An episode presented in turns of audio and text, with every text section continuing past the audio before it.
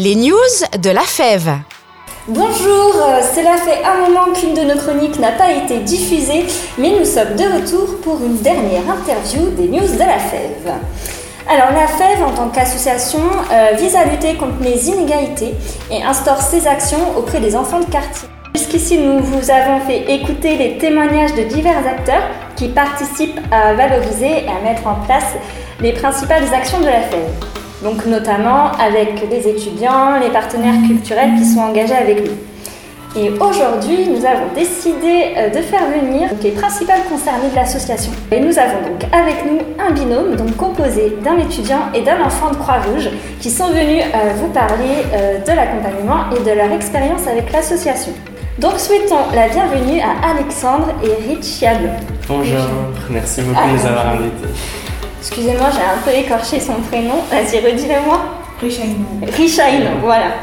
Alors, bonjour du coup. Euh, merci beaucoup euh, d'être venu.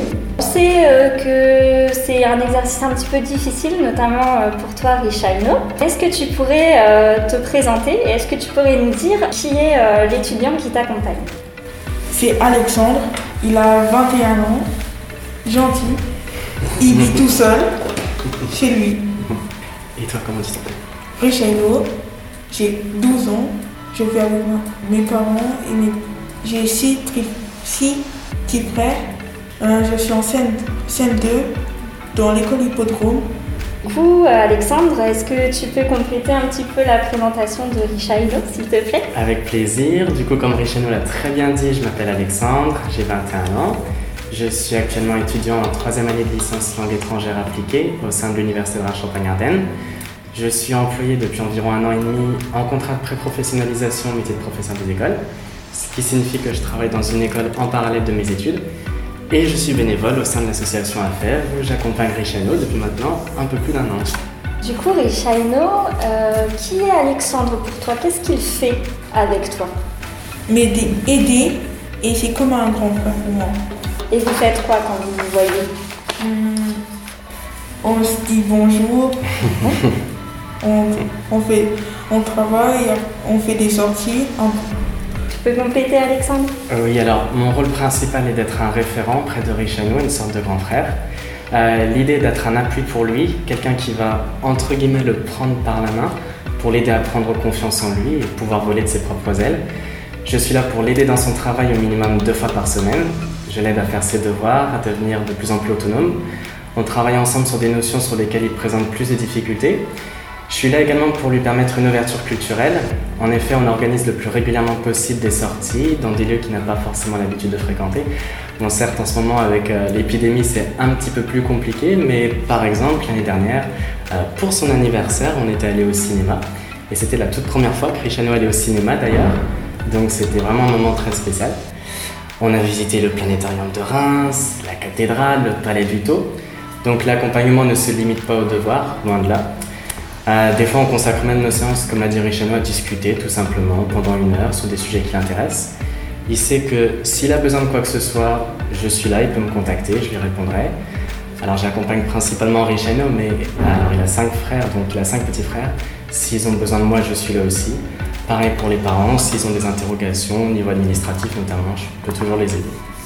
Ouais, en fait, c'est vraiment l'exemple euh, parfait de ce qu'on encourage chez, chez les bénévoles, c'est-à-dire que c'est pas juste des devoirs, c'est vraiment la création d'une relation avec l'enfant, mais aussi avec la famille. Exactement. Et euh, du coup, est-ce que tu pourrais nous dire un petit peu en quoi le mentorat peut être un tremplin pour les étudiants euh, comme toi euh, en termes professionnels?